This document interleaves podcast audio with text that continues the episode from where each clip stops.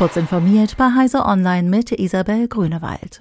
Künstliche Intelligenz muss künftig demokratischen Spielregeln folgen, die Grundrechte der Bürger wahren und dem Allgemeinwohl dienen. Dieses hehre Ziel verfolgen die federführenden Ausschüsse des EU-Parlaments für bürgerliche Freiheiten, Inneres und Justiz sowie für den Binnenmarkt und Verbraucherschutz in ihrem Entwurf für eine KI-Verordnung. Teil des Kompromisses ist ein weitgehendes Verbot biometrischer Massenüberwachung im öffentlichen Raum.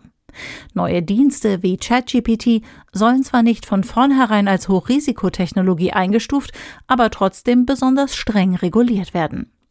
Nun muss der Kompromiss noch durchs Plenum, damit die Verhandlungen mit dem EU-Ministerrat starten können.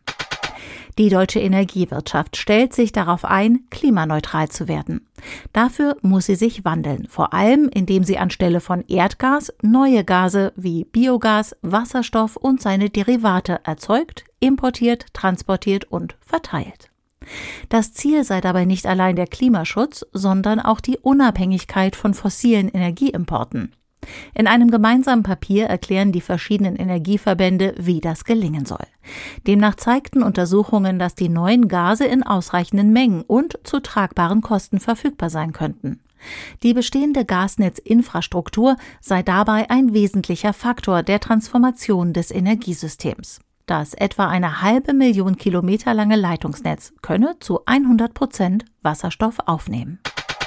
Der Branchenverband Bitkom hat neue Umfrageergebnisse zum Digitalisierungsgrad in deutschen Büros vorgestellt. Die Erkenntnis, knapp 50 Prozent der befragten Unternehmen sehen sich selbst als Vorreiter bei der Digitalisierung ihrer Geschäfts- und Verwaltungsprozesse. Ebenfalls knapp 50 Prozent ordnen sich allerdings als Nachzügler ein.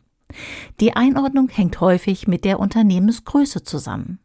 Dass es sich nur für große Unternehmen lohne, Prozesse zu digitalisieren, sei jedoch ein Trugschluss, kommentiert Bitkom Hauptgeschäftsführer Dr. Bernhard Rohleder die Ergebnisse. Gerade kleinen Unternehmen könnten digitale Lösungen dabei helfen, ihre begrenzten Kapazitäten, etwa an Personal und Geld, effizienter einzusetzen. Auf Twitter können jetzt verschlüsselte Direktnachrichten verschickt werden, aber nur zwischen zwei Accounts, die das kostenpflichtige Twitter Blue abonniert haben oder für die anderweitig gezahlt wird. Auch lassen sich solche verschlüsselten Nachrichten nur verschicken, wenn der Empfänger dem Sender folgt oder vorher bereits per Direktnachricht kommuniziert wurde. Mit der jetzt vorgestellten Umsetzung liegt Twitter zwar deutlich hinter denen auf Messengern wie Signal, Threema oder WhatsApp zurück, aber die Funktion soll laut Twitter ausgebaut werden. Diese und weitere aktuelle Nachrichten finden Sie ausführlich auf heise.de.